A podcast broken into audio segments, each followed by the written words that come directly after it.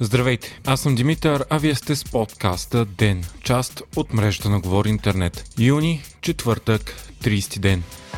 Президентът Трумен Радев обяви, че ще даде първият проучвателен мандат за съставяне на правителство на Продължаваме промяната още този петък, 1 юли в 17 часа.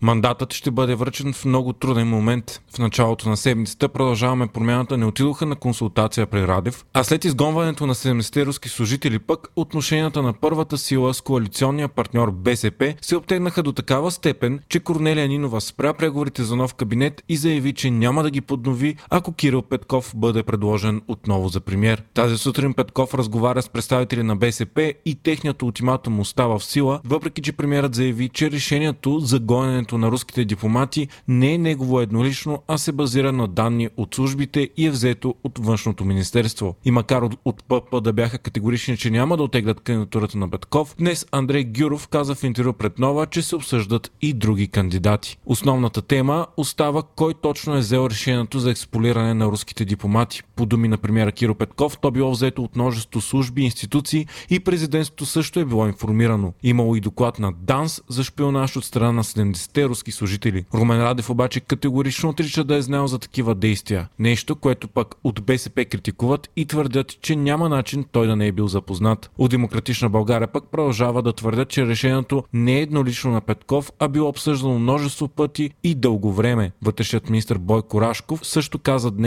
пред BTV, че то не е еднолично на Петков и дори на Министерския съвет е обсъждано дали е нужно толкова огромно присъствие на руски дипломати в България.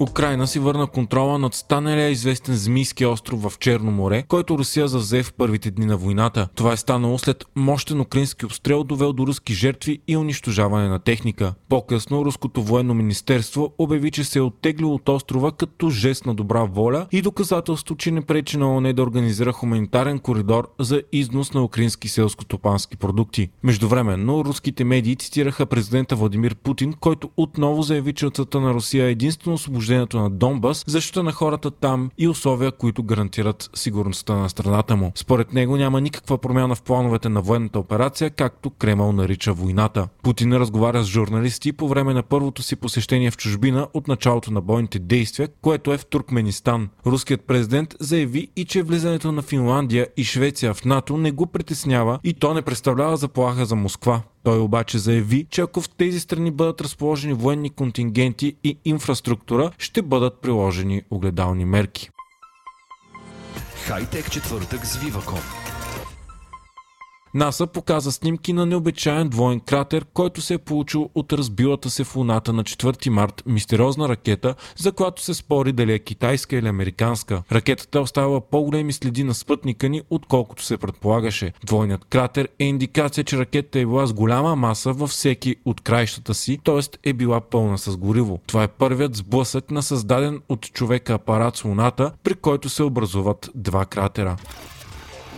Въвеждането на един стандарт за зареждане все повече се превръща в световно движение. След като Европейския съюз реши от 2024 година всички мобилни телефони и аксесуари да се зареждат само с USB-C, в момента такива обсъждания текат и в САЩ. В Бразилия пък също е стартирало обществено обсъждане за въвеждане на правило всички устройства продавани в страната да се зареждат само с USB-C. Най-голям ефект това ще окаже върху устройствата на Apple, които все още използват своя Lightning порт за зареждане, докато телефон телефоните на Android по подразбиране са с USB-C.